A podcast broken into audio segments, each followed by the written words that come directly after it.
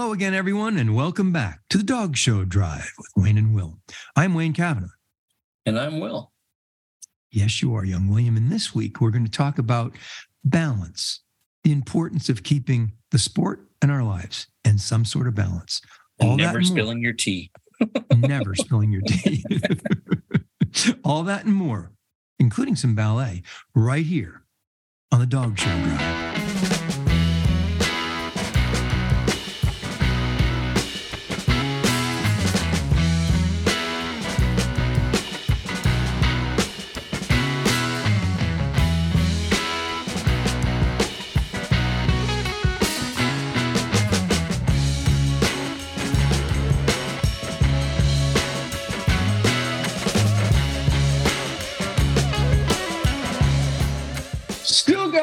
Hey, Will, how are you this morning, buddy? Uh, just just woke up a little late, but you know when you turn on the thing, it says "Got it," uh, the Zoom thing. I know, yeah, yeah, yeah, yeah. We still got it, bud. Yeah, still got it. That, that's just to remind us that we still we still we still have a chance. Yeah. yeah. Good morning, it. Wayne. Good morning. I uh, Will knows this. I uh, slept in a little bit, and Cheryl woke me up and said, "You know, you have a podcast in 15 minutes," and I said, "Well." I can do that. And I thought to myself, why is she leaving? Um, well, she's taking the dog to the kennel. And I thought, why would that be? So I'm a little foggy. And I get my cup of tea and I realize we're going away this weekend, Will, on a non-dog thing. I forgot all about it. If there's not, if there's not uh, my briefcase with my uh, judge's stuff and my suits and everything, I don't know where. I don't know I'm going away if I haven't packed for the dog show the night before, I have no idea I'm going away. But we're going to South Haven, a beautiful little place on the shore of Lake Michigan for the weekend and doing non dog things without our dog. It's wow. unusual. Have you done that, Will? Have you ever taken Not a weekend? For a long time. No, well, it happens. It I guess I did it in the, no, I guess I went, I went out and saw Jamie in January and spent a week there. So. Yeah. yeah. You got to do it once in a while. Yeah. Balance in our lives. Well, that's what we need. Yeah. Balance in our lives. So you, you're going where? South Haven, Michigan. It's an hour away, but it's on the it's on it's beautiful little beach town, and there's an art fair there. The goal is to get the hell out of there before Fourth of July. But yeah, oh um, yeah, um, yes, it was Canada Day this weekend here. So yeah, do they have Fourth of July in England? I'm sure they do. I'm not sure they celebrate it. Thank you. See, I usually catch people on that. They go, "No, why would that celebration of Where do they go from the third to the fifth? nice, nice. Anyway, and speaking of that, you know, we've there's always one idiot in the area that decides blowing shit up is a, is a really fun thing to do. Not knowing about veterans with PTSD, not knowing about dogs and horses, and yeah. I just don't understand it. Started last night here. Oh man! And I know they're going to say, "Well, we're patriots." Really, name yeah. the last ten presidents. You know, what's the what says the Constitution? You know, no, we're patriots. Why? Because we blow stuff up. Oh, that must do it. Yeah, that and a flag in your truck, and that'll do it. You're definitely right on patriot. But anyway, I'm sure some people enjoy it now in the country, and I love the fireworks between oh, yeah. 10 and 11 one night.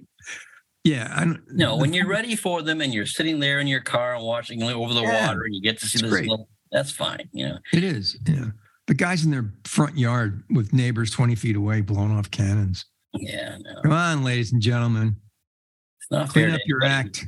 Not Damn fair it. to anybody. I'm yeah. going to um, Portage La Prairie, Manitoba this weekend. That's a long name, Will. Portage La Prairie. Yep. We have a Portage, Michigan. In fact, I'm 10 minutes from it. That's where the vaccines came from, from oh. the Pfizer factory in Portage, Michigan.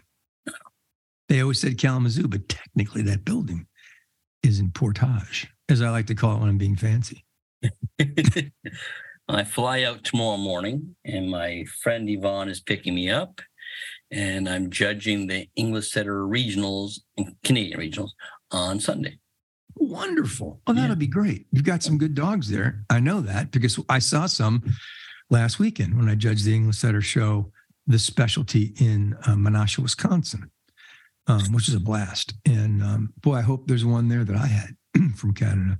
She's beautiful, beautiful little tri bitch. Loved her. Yeah, yeah. But um, yeah, I had a great time out there, and you will too. There's something about English setter people. They just they not have a good time. This group was so much fun, Will. Um, it was a small entry, but they insist on having one independent and then one in conjunction with an all breed. And they all work together. This building is really cute. It's um, like a, a two room pole barn, but pretty big. And they had the show and one, show and grooming. There's plenty of room for a big ring and grooming in the one one room. And the other room is where they had their big lunch laid out and their raffles and all that stuff. But it was a small entry, but not one that I didn't like. It was a really good entry. That's There nice wasn't hear, one you'd isn't say, yeah, there wasn't one you'd say, ah, it's awful, you know. Um, yeah, it was really nice. And the final lineup was really good. Um, my awards and merit are dogs I'd love to own. So it was, uh, yeah, it was really nice. That's Um, nice. So uh, is this one day, one judge? We had two days, two judges. yeah. Uh, well, we have the national on Saturday, and Oh, I'm oh. judging the regional on Sunday. So, Oh, beautiful. Beau- Who's doing the national? um, Patricia Taylor, she she's a, a a dachshund breeder from out out there. She but she's been judging for years. Yeah. she'll Hmm. she'll she'll do a great job. She's Oh, well versed in everything. She she's just one of those ones that just gets the job done, and I'm and I'm sure she's going to do a great job. I won't I won't get to see it obviously, but I'll uh I'll uh, I'll, I'll uh, maybe I'll speak to her on Sunday afterwards. So Yeah, it'd be fun. Cindy Vogels in the day after me, and looking at the results, we pretty much did the exact same thing, well, Uh, yeah. which is cool because I had to just, you know, I discovered this puppy bitch for best of winter, so I thought it was beautiful, and she did too. Um, so I didn't discover anything. Well, well, Cindy's pretty sharp. she is, she is. But you know, it was funny. It's one of these ones where I know it's one room in the building, right? So I don't want to get there because the sweepstakes is going on. So I don't want to get there during the sweepstakes because what am I going to do? Sit in my car? It was 100,000 degrees out. Uh, so I left the hotel. I I looked at my MapQuest or whatever it is, GPS, and saw how long it takes to get there and timed it. So I'd get there 15 minutes before the breed started. So I wouldn't be in the way of the sweepstakes, right? No reps, I don't have to check in or anything. And um, I get in the car and I'm moving along. Everything's beautiful. And I get to the road that the show was on. It's closed, Will. oh no. it's closed with the big barricades and everything. And I thought, I can get through that. so I did. I just weaved my way through the barricades and got to the show. I'm sure there was some alternate route around, but I didn't have time for that. So I just boop, boop, boop, whirled through. I could see the building. It wasn't that far. But um, yeah, I probably broke the law. But I won this time, Will. I won. So there you have it. So how far You is fought the law and the law. No, and you won. and I won. Uh, how far is Portage? Portage La Prairie from Winnipeg is about an hour and a half. So So you're flying to Winnipeg and then I'm flying to? Winnipeg and I, I land in Winnipeg, obviously, and then I get a ride from Winnipeg to Portage La Prairie. And then I'm, uh, I guess I don't get to go anywhere Saturday night because they don't want you to go out. But, and then, uh, Judge in Sunday, your room. Yeah. I locked my room Uh, watching Jeopardy. You know, and people, how long is this going to take from when you leave the house to when you get to Portage? How long is that going to take? Um, I, I have my flight's at eight thirty tomorrow morning. I think I land in Winnipeg at ten thirty with the time change, so they're earlier out there. So Yeah. that's eleven thirty my time. Yeah. No, Yep, Yeah. One hour. Yeah. One no, so ten. So nine thirty my time, ten thirty their time, nine thirty, Yeah. and then uh, about an hour and a half drive. So by the time I get settled into Portage, it'll be noonish probably. Yeah, that's not too bad. That's not too Or bad. no, no, I'll go on a five k jog and hit the fitness room and and uh, Yeah. yeah, At and bowlers, you're going to run around bowlers, right? Yeah, I'm gonna meet up with Michael and we'll go for a 5K jog. And Yeah. Yeah. Yeah. Yeah. Uh, Michael Faulkner, we're referring to, runs every morning five miles around a lake or a body of water called Bowlers. That's what we're referring to. And we hate him for it because he looks so damn good and we're so jealous that we can't get our arses out of bed and do the same. yeah, yeah. Good job, Michael. I mean, it's really cool. He did it for his health and it's also just taken over, you know. And, Oh, and sure. Polly Smith, one of my favorites. Oh Ran- yeah, I read that. Yeah. How Yeah. cool was that? She ran with him last. Uh, she trained for it and ran with him. Yeah. So yeah, there's lots of cool people out there in our sport. You just have to find them. It shouldn't be too hard. Shouldn't be too hard. Polly sent me a message about the Kerry Beagle because did we talk about this already? I can't remember. No, I don't think so. My my I interviewed Sean Delmar a few weeks ago from Mhm. Ireland, ex ex president of the Irish Kennel Club, and we were talking about the Kerry Beagle, and I didn't know a lot about it. I've I've seen some uh, literature about it. Well, You've seen my painting, right? yeah, and I have a I have a portrait too that uh, Yeah. young Ryan when he came over to work here, he sent me he brought me a, Oh, a painting about Kerry Beagle, but um. Apparently, Polly has a lot of literature and history on it, and she, she's going to share that with me. We're going to have an interview in August. excellent. Yeah. Excellent. There's a very funny video of uh, a Kerry Beagle hunt that uh, I saw over there. Uh, and the chairman of the Irish Kennel Club, Tom Kramer, commissioned a painting of I don't know how many. We can't quite count them. There's that many in the painting of a giant pack of Kerry Beagles Oh, that'd be cool. with a beautiful horse and a Jack Russell on the horse with them uh, as they're going out for a hunt. It's one of my precious pieces of art. It's beautiful. We need to go back there. We need to Yeah, we put the dog show drive on the road and go to Yeah. Ireland. We do. And the it's a tough drive though, Will. I've tried it once. It's Yeah. very damp doing that. But uh yeah, we really should. The dog show fly. We'll have that. Yeah. But the painting is was commissioned by a guy named Phelan who paints all the prime ministers and all the he's a portrait artist he's brilliant and how the hell kramer got him to paint me Kerry beagles i'll never know but but he and it's giant it's an Oh, enormous send me a picture of it. I want to see it. Oh, it's beautiful. And of course, uh, he insisted on, he just gets his way. And then this is before 9 11, but I don't think that even mattered. He had a plywood box made around this thing and flew it in the plane with him. He came off the plane with this giant, excuse me, pardon me. Yeah, excuse me, pardon me. He gets off the plane with this giant thing. I don't know where he put it though. It wouldn't fit in an overhead bin. Whether he put it on his lap or something, I don't know. But his son-in-law is a pilot for um, Aer Lingus, and I, maybe Cliff was flying and uh, Tom got special attention. But here it came. Oh, it's beautiful. I'll have to send it to you. And then he had his, a video, and the best part is, uh, it's there's a commentator who's brilliantly classically Irish and is announcing this thing like a horse race, and he's flying along like a horse race, and he said um, uh, he's calling the race, and all of a sudden he says, and there goes Gary. He's going ass over tea kettle, and he's, he's using all these expressions. They fall over the fence. It's beautiful. I wish I still had it. Uh, I also have the books, the nine nine native Irish breed book. I have a couple extras. I'll have to send you one of those too. If I can smuggle it across the border these days, how Yeah. long does it take to mail something to you now? Oh God, it, it, it depends where it's coming from, but it takes forever now. Mm. Um, well, I have news for you. I interviewed one of your very good friends last week, um, Sam Houston McDonald. Oh yeah, And then we did the first interview. We had to do two parts because Sam likes to talk. Yeah. And he's a he's good storyteller, very good Mhm. storyteller. And so the first interview was all about his, his history in Irish setters. Well, then the second one moves on to wolfhounds, and it oh. is Oh. you cannot miss this one, Wayne. It is so good. It gave me chills the way he talked about the wolfhounds. Wow, how cool! He talked He's about Sam Ewing giving a the seminar on the wolfhound, and it was it was very good. It was, it was Oh, wow.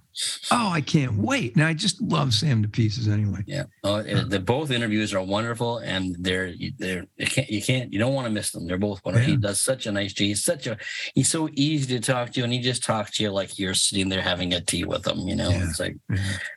That's so cool. And of course, he has a new friend we told last week about Brody's story.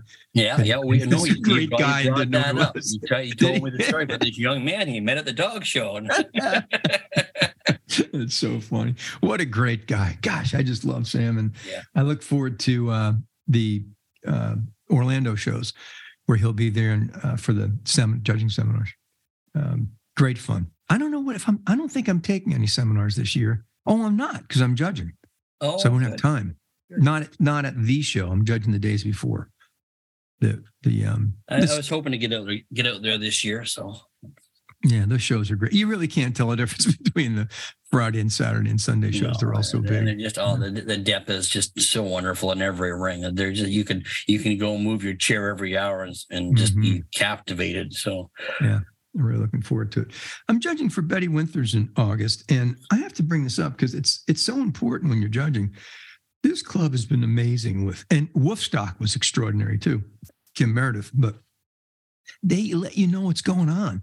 They send you emails, fill out this form for your hotel and airline. What do you want here? Um, if you want to, uh, if you're going to rent a car, how we do this? Can you drive people here?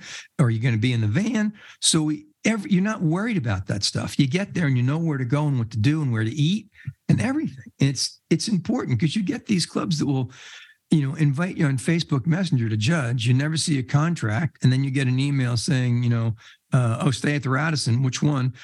you know, yeah, and you're on your own. So it's really nice to get those um, those clubs that that keep you in the loop. Yeah. And Orlando's one of those. Those clubs have been great and keep me in the loop, tell me what's going on. Uh, and the dog show, I think it's American Dog Show judges that do those seminars. Pretty sure. Um, and they have the same great communication with the students and um, getting you diplomas and those kinds of things. Uh, yeah, it must be breeds that I'm not applying for this year. It must not be sporting or hound or toy or something. So I don't know. Anyway, are you going? I, am hoping to go. I hope to go again this year. I, have, I missed last year and I really regret it. So I want to get back out there. I enjoy myself there immensely. Yeah. yeah. Well, if you do, wow, we usually stay. Now, last year I stayed at the um, other hotel, not the one you and I stay at. But you and I have a rule: we never stay together. No, no we want to divide we make too many old man noises. We don't get any sleep. I don't room with anybody. I've just been that way from day one. Well, except when I worked for Forsyth, then I had a room for with everybody. Yeah. uh, Bobby Fowler, my favorite old Dachshund guy. God bless him. He was wonderful. Um, he was a great roommate, but he snored like a freight train. Uh, you couldn't even get to sleep. But yeah, when I travel now, it's I don't stay in people's houses. No, I can't I, either. And I don't because I like to, you know, get up when I want and do what I want. Yeah. Jim Edwards and I, by mistake, had a share. We traveled together a lot, always in separate rooms. And one night we couldn't get to, and it was in England somewhere. And oh my God, I never heard anybody snore like that in my life. I had to go into my my Dopp kit. We I flew first class, so they give you everything in there, and there were earplugs in there, and that didn't that just helped a little bit. I had the pillow over my head, the room was vibrating. You know, I don't snore well. Um, I don't, I don't think so. I've never heard myself snore, yeah. so obviously I've woken myself up. I went to the World Show years ago in uh, Sweden with, and Jamie went with me. My young, my oldest son Jamie went with me, and he constantly woke me up saying, "Dad, I can't sleep. It's light outside. You're snoring." These things happen. These things happen. Um, getting back to that English setter specialty, you know, and I mentioned that they they have the independent and they have the they don't make any money on the independent. They can't. No. Um, you know, Cindy Vogels flew in from Denver. I drove to save them money, six hours, which is not fun in Chicago traffic. You have to oh, oh, that's the worst. But you do it because you want to support independent specialties. You know, that's the only reason um, you drive 12 hours to judge for an hour. You know, uh, it was just one of those things I feel strongly about. As long as they can support it with the all breed, they want to keep continuing doing it. And they vote every year. Should we be in conjunction with? Um, and they vote to keep one independent. So it was a two day event. And um, I know they had to put us up in hotels, and I didn't charge them for meals or anything. I just, you know, you do what you can for them for independence. But I think it's important they survive because the camaraderie with these people, they were there all day and stayed way after the show. Mm-hmm. Um, and that's so important for those clubs. You could tell this club really loved each other and got along great. And that's so good for the breed. I made the mistake of mentioning that I love judging in the Midwest because I've always liked the English setters in the Midwest, which is true but they kept repeating that. And I'm like, well, no, I don't. It's not the only English setters I like. well, you said, and they bring up a recording. This is what you said. oh, by the way, isn't that funny when um, in an in a, usually in Facebook post they say, um, "Thank you to Judge Will Alexander for his kind words about my new dog" or something, which was probably congratulations. He's ribbon. or she looks nice. You know, he's my biggest supporter now. He's telling everyone how wonderful my dog is. Yeah. Yeah. Well, Facebook's That's a funny place. I'm, I'm off to um. I'm oh, I'm doing the Newfoundland Kennel Club next weekend. Really? Oh, yeah, that'll- that'll be fun. I'm flying in Newfoundland next week on the, the I think the Friday. I think I fly in Friday, but uh our friend Johan's going to be there. Terrific. Yeah, and um and uh, Doug Anderson from Australia, who actually lives in Canada right now, he'll be there as well. I think can't remember who else is on the panel. I just I saw Doug a few weeks ago, and he reminded me he was on the panel. But we're all going whale watching, so Wow, that'll be fun. it'll be fun. That'll I'm really looking fun. forward. to it. We're there in we're there in the fall, you and I, for the judges Oh, that's right. conference. Yeah. You're the you're the, you're the you're the featured dancer. and now, a round Put your hands together, straight from Kalamazoo. oh God, young William. I don't know. I don't know. Um, I had a wonderful uh, call with Pat Trotter yesterday, or maybe the day before, talking about breeds in different parts of the world and what they look like in Newfoundland as compared to California, what they look like in Right. Minnesota compared to Florida. Of course, those lines are blurred because these dogs, you look at these dogs that you know where they live and you know where their home base is, and they win a best in show in Kansas on Friday and one on Saturday in California and on Monday in New England, you know, so it's, they're all over the place now. But in the classes where you can tell, and that's what we're talking about. Um, she was also talking about moderation and angles and how you can read two standards uh, English foxhound and pointer. They have a different hind quarter angulation for sure, yet they both say it's because of endurance. So, what sense does that make? Well, uh, from my point of view, whoever wrote the standard was was thinking about their breed's endurance. So we have to apply that mindset of the originating people and whoever wrote the standard a thousand years ago and what they meant by endurance relative to their sport. Because the foxhound guys probably weren't bird hunters too. So their sense of endurance was different. Right. And that's why it's it's but I can tell you one thing. Irish setters, English, any sporting dog, any hunting dog.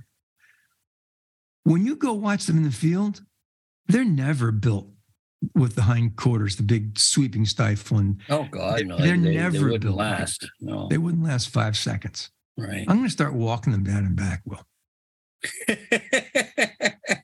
let's watch what those sickle hocks do that case. That would be. I'm going to. the year, I, the year I, I was judging somewhere, and I'm not, I won't say who the handler was, but they said to me, on the down and back, you would sometimes have your glasses on and sometimes take them off halfway. And I said it was just easier.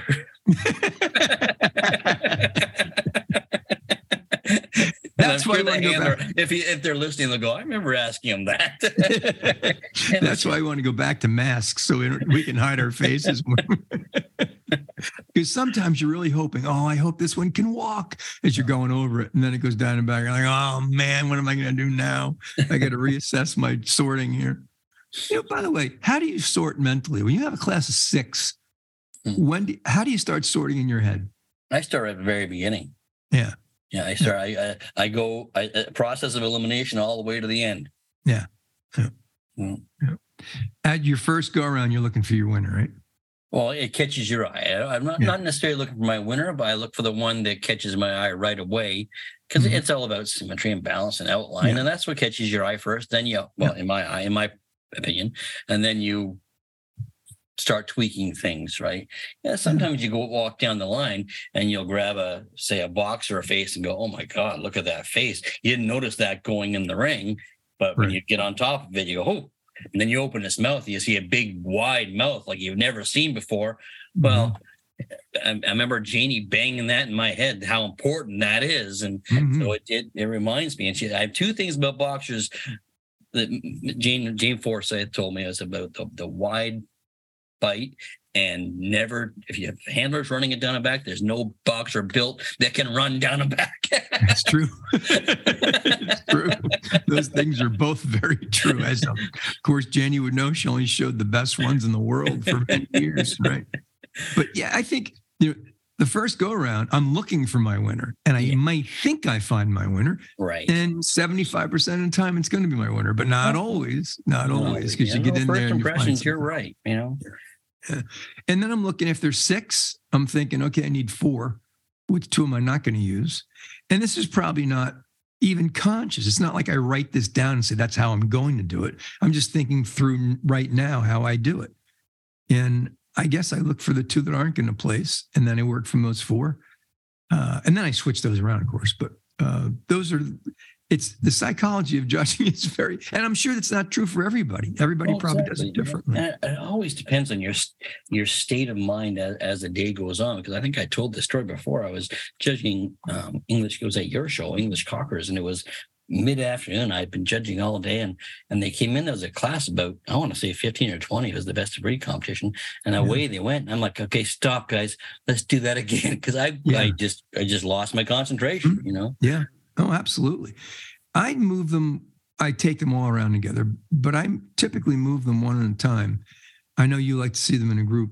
Um, Well, it depends on the size of the ring now. If it's if it's a Yeah. smaller ring and then in a class of 10 walk in, I I do I found myself in Delaware doing one at a time to the end so I could see the dog themselves, you know, and Yeah, I want to hyper focus on that dog side gate for that period of time.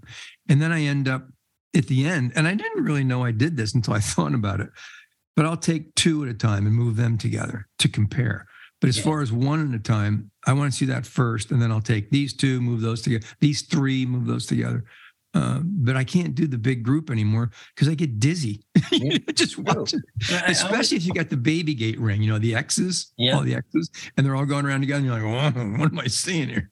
In my seminars and my classes i teach about the window. It's all about the your your target audience is that judge. So if you have wayne's in the middle of the ring your target is that judge eh, because it makes me crazy when handlers in a big class of 10 or 15 dogs stop and wait for dogs to get ahead of them when the judge's back is turned anyway hmm stagger, stagger, stagger till you get to that window, and then try to move your dog at the optimum in that window. And I teach that in my class, and I don't. I'll, I'll even tell them. I'll say, I don't care if you gallop back to your spot in line when my back is turned. I said, Right. the guy sitting at ringside can't give you a, give you a ribbon. It's the judge in the center of the ring. Your target audience is the judge. Don't worry about the crowd because you're trying to time yourself so your dog is moving or showing where the judge's eye is going to be, not where it's been. Yeah. So And I tell go. And I'll tell them when I mean relax, I mean relax. And they're over Yep. there, uh, my back's to them. I'm judging over here, and they're in there setting their dogs up and cranking. I'm like, you're you're squeezing the lemon dry first of all, Oh yeah. and and you and I'm not looking, and you're boring the dog to tears. He doesn't want And to then when you want to compare, I've had it, I've I've had spots where they pushed and pushed and pushed and pushed, and then when I came down the end, I couldn't put them up because there was a dog and there was just as good that wasn't as tired. Mhm. Yeah, absolutely. Save something for the third period, people. Hockey That's analogy. right. That's what last John shift. would have said. Save yourself for the third period. 200 feet 200 feet but it is funny to, to see you know I, I did something um, what's nice about an independent specialty is you can have fun too you know Oh yeah. uh, and you want to you want to make it fun but there was a class oh, of six or eight and i said okay I want you to take them around together, but I want you to go as fast as you possibly can. Go as fast. I want you to see break land speed records. Take off now. And they all looked at me like, what the? I'm like, just kidding. Just kidding. I'll tell you though, I was showing this gentleman from I think he was from Argentina. I can't remember his name, and he, and he liked them to go as fast. He Oh, liked he oh, liked the glamour of it all. And I'm showing the Irish setter, and he's like waving me on, waving me on, trying to get me to go faster. I'm thinking, all right, this is past the point of being pretty. and I'm just trying to get to my spot now. And the legs are flail. There's legs in different directions. There's no compass going. It's just like whoa, and he's clapping. I still lost. oh, their expressions were great. They looked at me like, what? Did he say that? Did he just say as fast as you can? Because, of course, I am famous for saying slow down. But, uh, well, not I'm famous, I'm infamous. I'm not famous at all. But I do like to say slow down a lot. So, yeah. But I did, I think I might have told this a year or two ago. I was out in California doing a Springer specialty. and I hate poker tails. I hate them. The standard's real clear about spaniels tails coming off the horizontal, or even in some some of the breeds downward off a sloping croup and they all poker them right up. You know, and uh, first class in in the specialty, I said, now listen, I want all those tails horizontal. Just stop with that, and they did. And the next class came in, and it was uh, Linda Connor, Linda O'Connor, Springer woman from out there. Mhm, yeah, I'm yeah. sorry about the the O. I, I know you. I just can't. Right now, I'm scrambling your your last name. Anyway, um, she's very funny, and it was a big class, and it was serious. It was specials, and it was getting real serious and quiet. And I walked in, and they had them all horizontal, and she went, "Okay, one, two, three," and everybody put their tails up. She had rehearsed this, and everybody had the tail straight up at the same time. Jokes on me. It was pretty funny. You fun. want to really freak them out? Walk out in the middle of the big class, and it's a, a group class that's so it's different sizes, and you'll say, "Okay, arrange yourselves in, in order of quality, please." what? They just stop and look at you. The smart one runs right to the front, right? Of course. I've always wanted to say all those with a good front over in this corner, please. You know, all those with the best head over in this corner, please. I remember judging this young man last year in the Labradors, and he had a, pretty nice dog. And uh, but when you're when you're young, you have a lot of enthusiasm. You like to go fast. I remember stopping him. Finally, like I, I, I wanted. I was considering his dog for the breed, so I was trying to you know talk him through it. And I finally said to him, I said, just because he can go that fast. Doesn't mean he should go that fast. And I still see him this day, and he'll he'll recite that to me. Really? Yeah. That's pretty cool that he remembered it. I tend to move dogs an extra time or two uh, than some people do. Not crazy, not keep going, keep going, but I might want to see them move in pairs or in threes or whatever. And sometimes I, I think, man, I've got to think about this because some of these people really look like they're not going to make it. You know, they're huffing and puffing. And you have to kind of be kind to your exhibitors too. And the nice thing with an, with an independent specialty is you can put those dogs anywhere in the ring you want. So this ring was sort of up against the wall. So to give everybody a look, I would move them around so everyone could see the dogs in a line, and they love that. Um, it wasn't convenient for me. I do more walking, but at least you could let the exhibitors, I mean the spectators, well, also the exhibitors, uh, see their dogs all lined up so they could see what I'm doing or trying to do. I don't know. There's there's a very famous he's, he's he is very famous a handler in Australia named Simon Briggs. I always thought Simon Briggs sounded like a spy. I, oh, Yeah. Simon Briggs. Anyway, uh, he um he came to work for me for a while, and then he spent some time in Canada as a handler himself. He was very talented, extremely talented, and uh, there was a point where he had the one of the top dogs in the country was a standard poodle, and I had a standard poodle special. And a lot of times it would be just the two of us in the ring, and uh, we would battle it out just for the breed.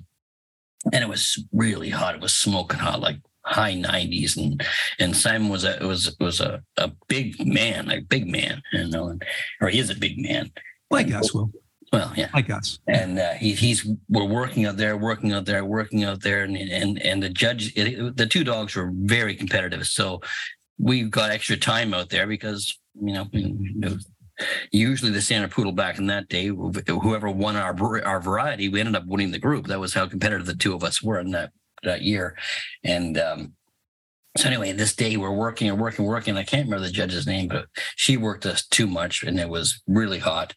And she gave my bitch the variety and Simon opposite sex. We're standing there in line, and she she's in her desk. She said, "What number, please?" And I said my number. She said opposite sex. I said I looked over at Simon, and he was like, "So I said nine one one. That's his number today." I'm sure he'll remember that if you're listening, Simon. That's pretty Simon good. Briggs. That's excellent. 911. Love it. Um, we talked earlier. This is this is a non sequitur. Sorry. We talked earlier about balance in life, like me going away for the weekend Right. without dogs, and you going out to see your son and spending without dogs. This is this is a stretch. I'm talking about balancing your life, and I've been watching. There are plenty of people out there who watch TV. I'm not one of them. It was very good to me in making a living, but I, but I'm not. I just don't watch TV. Uh, but Haley, our daughter, recommended we watch the show on Netflix, which required her to show us how to turn on the TV and find this Netflix thing. but we're hooked on it now. And for me, it's like, hey, have you seen this new show? And people say, I've been watching it for seven years. It's been on that long. But it's called Queer Eye. And it used to be Queer Eye for a Straight Guy, where they just dressed you. But these guys come in and do a makeover. And they, uh, but not just on your clothes, on everything in your life. And they often talk about balance. And I thought about that last night when so many people were doing 80%. And when they sit down and make them say, or have their family say, how much time is mom or dad spending on their job and how much are they spending with you? And honestly, a lot of them were like mm, 90 10, 80 yeah. 20. And it just reminded me so much of our sport and how it's important to take our lives and, and find that balance. It's, it's so hard. easy to get caught up in working you know, and being in, in, America, we're so proud of it. Oh, he's the hardest worker. He's there at six in the morning, doesn't go home until midnight, sleeps two hours and shows those dogs. And he's oh, every weekend they're out there and they don't miss a show. And I don't know if that's a good thing. Yeah, it's it's, it's hard, uh, but but when you're young, it's it, it takes it takes us a long time to learn that to learn the perspective. It really does. Yeah. And uh, I, yeah, I know there's times where I I've I was at shows so much and and gone so much. I had no idea what was happening in the world, let alone yeah. uh, the, my world was mm-hmm. those tents and parking and getting the dogs yeah. ready. And but it takes you a long time to put things in perspective and sit back and and smell the roses. You know, it really does. That's a good point, Will, because a lot of these people that they're trying to do this with have been doing it for a long time and they're ready. I don't think if they came and did one of these makeover, it's hard to call them makeovers. It's far more than that. Um, but when they get to the balance in life part, I think if they were younger, a lot of these people wouldn't embrace it and accept it and show their vulnerabilities. I think they would just clam up and keep going. So right. there is a time factor. I think you're right there. That, oh yeah, it takes a long um, time for us to mature to put things in perspective. Yeah, you just have to. You get so hung up on collecting ribbons, and then you're sitting there with all these boxes of ribbons and no life. You know, we've got to start to, and with shows every day of the year, it's it's counter it's counterproductive. Oh, you know, when you're young, you're very energetic and enthusiastic, and you want to go. Like I used to, I'd never need an alarm clock back in those days. I was yeah. up. You know who was really unbelievable at that was our friend Doug Belter. Mm-hmm. I remember going and traveling with Doug, and it was like he went to bed dressed in his suit. It's like, boom, let's go. yeah. Yeah. You get to a point though, and Doug doesn't do all the shows he used to do. No, talk he said, about it. But you know, until I spent time with him this week was great. We just hung out yeah. a bit. And I picked him up at the airport, and we it was fun. And he has so many other things he can do. He's a great oh. woodworker, yep. and all those things that you know give you time and balance. And you need to find yep. them. He's a dancer too. Do you know he was a dancer? Oh, he's an ex ballroom dancer. Yeah, yeah. And some ballet. Yeah, some, some ballet, ballet, but he's, he's he's he's fluent in ballroom dancing, um, polka. Polka. He's very good. Yes, next next time you see him in the show, ask him, and, he'll, the ballet he'll explain his, yeah. his career, his, his dance career. Because he at one point in his life, he didn't know which direction he was going. He didn't. You know, it was all about the tutu. It was all about the tutu. put your left foot in, put your. but the ballet troupe that he was in, um, and seriously, it was a good troupe. They were called the Cabela Hat Ballet Troupe, and a lot of people haven't seen them, but um, boy, are they good. Uh, they wear those Cabela caps, and they are extraordinary with the pole, the foot on the.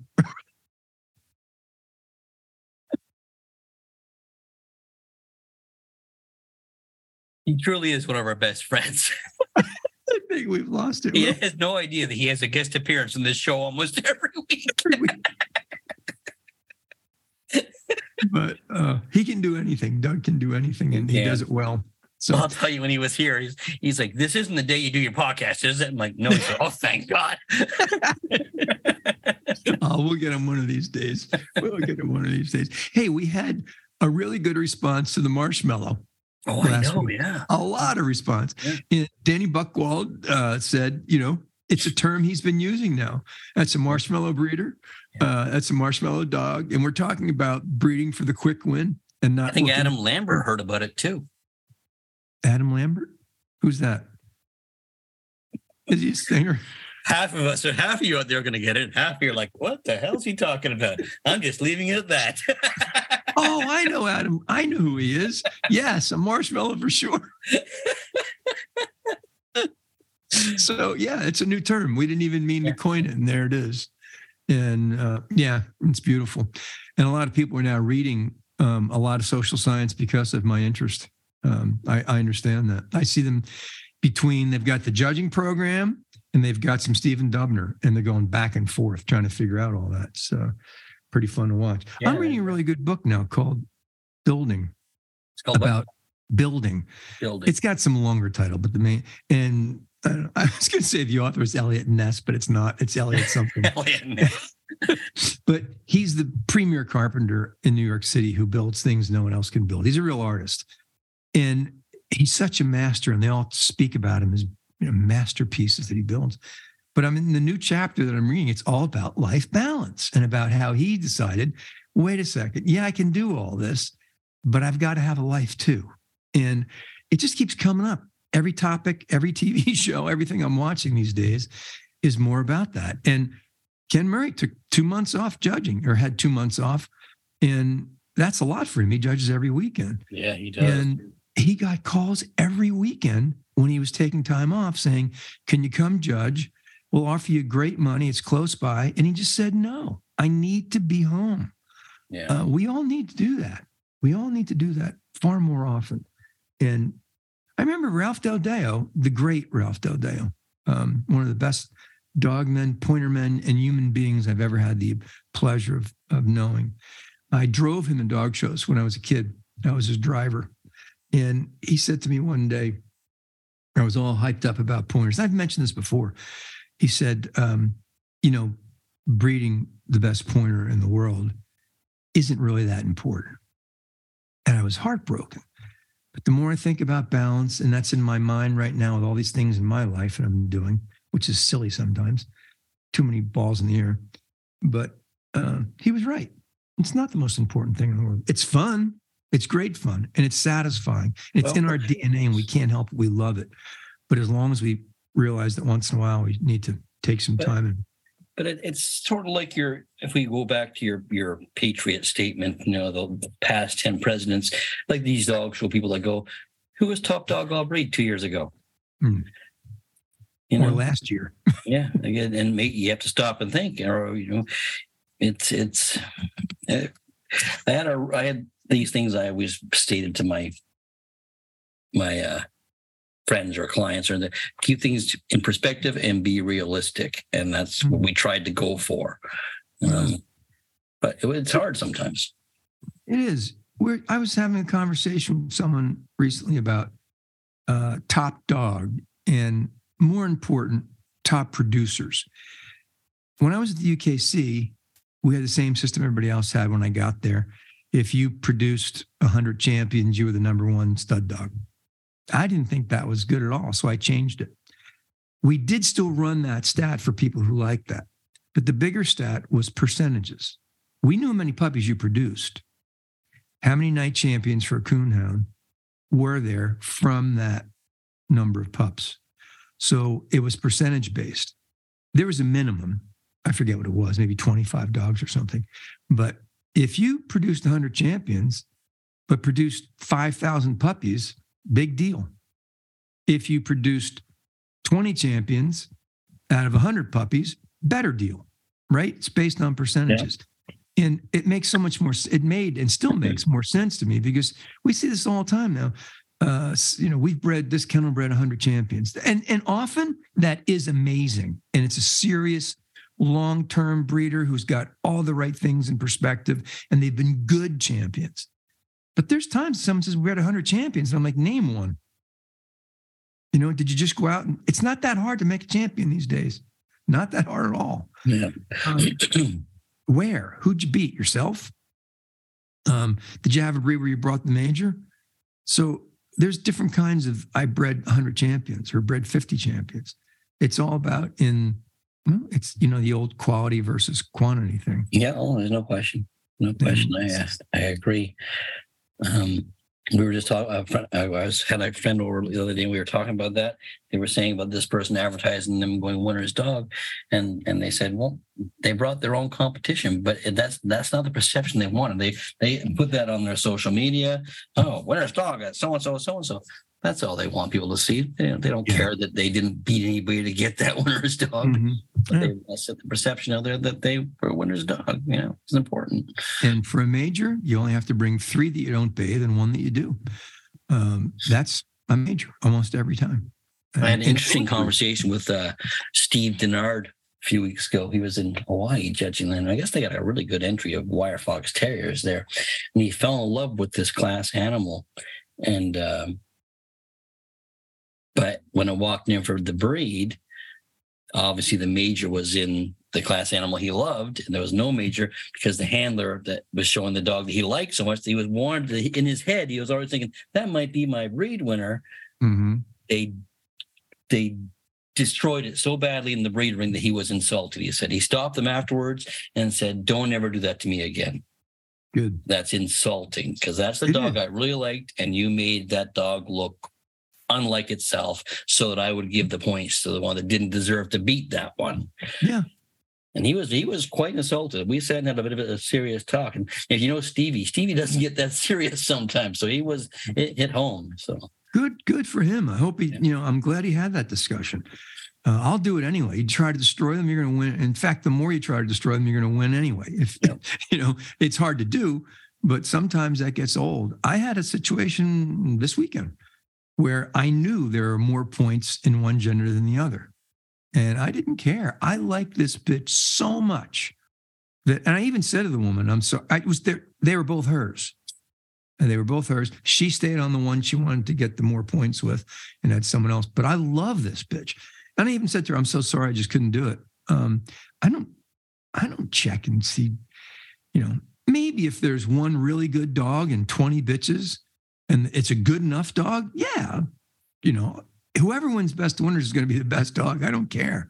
Yeah. Um, if you're looking to for you know to cross over and give me the points, what good does that do? But it comes if down dog's to any good, leave, win.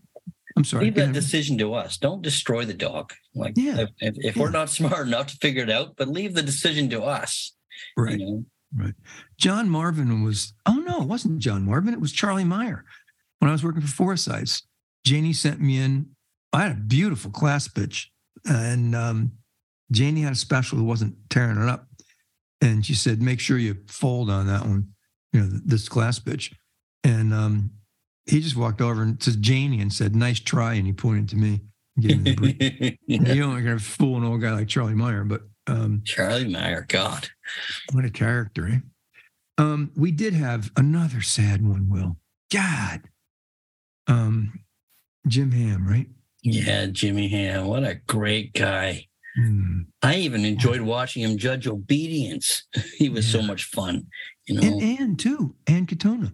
Yeah, oh, Ann Katona. Yeah, you're right. Yeah. Oh my God. God. Yeah. Two nice what a week. people. Two really Good nice. Good morning, Lollipop. That was always how she walked up the, the, dog on the table. She'd grab the dog's face. Good morning, Lollipop. You know. Yeah, yeah. She always had such a positive outlook on the sport, on every dog in there. And the two of them are just, I don't know, great personalities, great respect.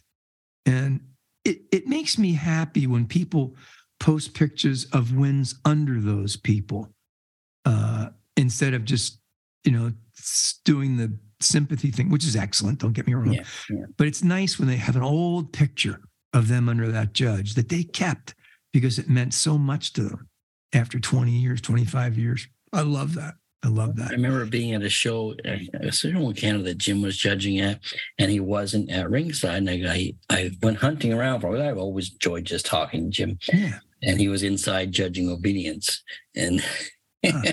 I'd walk in, I'd sit down. He'd say, "Oh, here to watch the real dog show." oh man, yeah, two great personalities and really good judges too. And who's going to fill their shoes, right? Well, people who get the most CEUs. That's who's going to fill their shoes. Don't start me. Don't put a nickel in that slot, young William. But it's true every weekend, and this is another reason we've got to stop. And like Will said, smell the ribbons and roses. No, I mean smell the roses. Sorry, Doug. Uh, Put your left foot in. Inside joke. right in. but really, you've got to stop and smell the proverbial roses because life's too short and we're losing all these people, young and old. And um, it just, you know, reminds us to keep that balance in our lives. That's enough of that. By the way, the Queer Eye guys have a really cute little French bulldog named, I don't know, something about food or something that's in the pictures. That's quite the, um, quite the adorable breed, got to say. oh, they are they're they're popular. They're Yeah. yeah. Uh, maybe they can come make us over, Will. What do you think? well, they might not like my Toronto Maple Leaf cap on backwards, right? they probably wouldn't like the backwards baseball cap, but you never know. Uh, they might just give you a Cabela's cap to wear backwards or get one from Doug. You know, he's got those beautiful ones. Anyway, uh, what else you know, bud? Where you Uh, headed? What's that? I, We're going to I'm off to Manitoba. I've, I've got to, I've got to finish up some work here and drive my dogs around the city to drop them off to each individual. Monica takes the beagles. Nancy Johnson and the dog the dog groomer takes the takes Clarky. And Clark is snoring here beside me. Clark Clark's my Bouvier. Um, yeah, so then I then I uh. Johnny's off to a dog show with Jill. I get hourly reports. oh, that's great. You're like Dr. Dolittle, Will. You got all the dogs there and they all Oh, talk to you. geez. They do. They tell you, you just stay there, Will. We'll do this. Okay.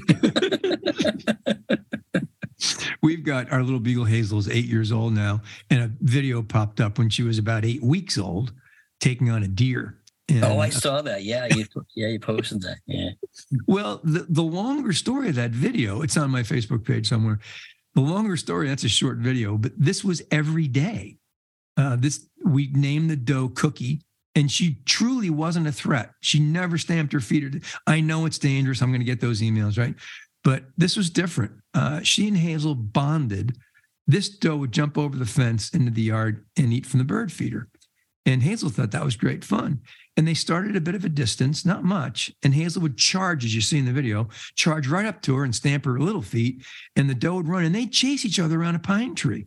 They would run around the pine tree and then stop and run the other way around the pine tree. It was so damn cute. I'm sure. And Yeah. Hazel is still that bold. It's it's is she's still that Hazel. Nothing, nothing phases Hazel. Not a thing. Fireworks, she'll sleep through them. Uh, nothing, no sound, nothing can stop her. She's not afraid of the thing.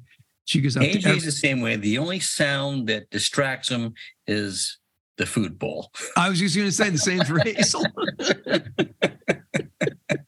but boy, You she have us, Yeah, she has us trained. Man, does she have us trained.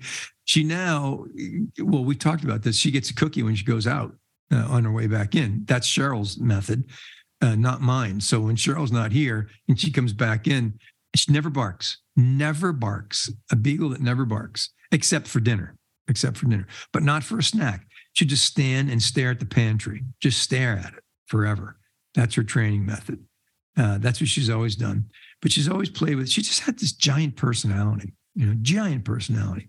She had a kink in her tail, so she was never shown. But um, man, she was. She still is just so bold and precocious, and it, Oh, it's nice to have those dogs around the house. Nice to have those dogs around. Well, it keeps us in the game of That's true. getting up in the morning, letting the dogs out. That's the game it keeps us in. Yep. All right, bud. Anything right. else? no, that, that's that's it for me this week. I think. I think I've got to get to work. Terrific. Me too. Uh, places to go, things to do, and naps to take. No, Is that the way it works? I think it is. Is this sweatshirt? Is this is this on crooked? Well, little bit, a little bit. I think it might be on crooked. Look a bit, bit like Kenny from South Park. Yeah, yeah. Hey, if you missed um, the new start to our show is actually a video on Will's website, and you don't want to miss it. Go to Will's web- Facebook page. That's it, Facebook page, and you watch the extraordinary preparation that we undergo before we turn on the microphones. It's brilliant. It shows you all the techniques that we'll use to get in the zone, to get in the game. La, la, la, la, Get everything set. to get everything set up. You don't want to miss this video. I think it's been up for an hour and already has 8,000 views, but go check it out. It's how we prepare. And there might be me preparing coming down the road soon. I don't know. Yeah, We're just going make a documentary of it. You know how how we work. You Yeah. know, Yeah. It just shows you the professional approach that we have maintained for 103 episodes now. yeah. People don't Uh, realize what goes into a, a production like this. So. The research, the Yeah. preparation, the exercise we do in the morning, you know, jumping jack, get the blood flowing, get the movement, get the voice thing. Um, it's a lot of work, Will. A lot what's of work. the show about? Nothing. Maybe nothing. Nothing. The show's about nothing. it can't be about nothing, George. It's about nothing. You know it is. All right, I'm gonna go hide under my desk and get a job at the Yankees. Peace out, brother. All right. Be safe out, out there, everybody. We'll see you next time. Party on, Greg. No way. Way. You gotta be paying attention, Doc. Thanks, Will. Thanks, so Ernie use this in the blooper reel. That's right. We love you, Ernie. Do. Don't put that in, Ernie. Quit taking yourself so damn seriously.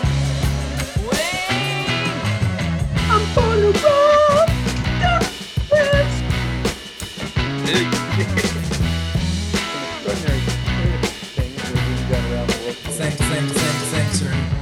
We didn't mention hockey. Isn't that unbelievable? Put that in, Doc. Yeah, they want to see it in a blooper. Uh, this is good. We're going to be here in a second, Wayner. Don't lose it, Doc.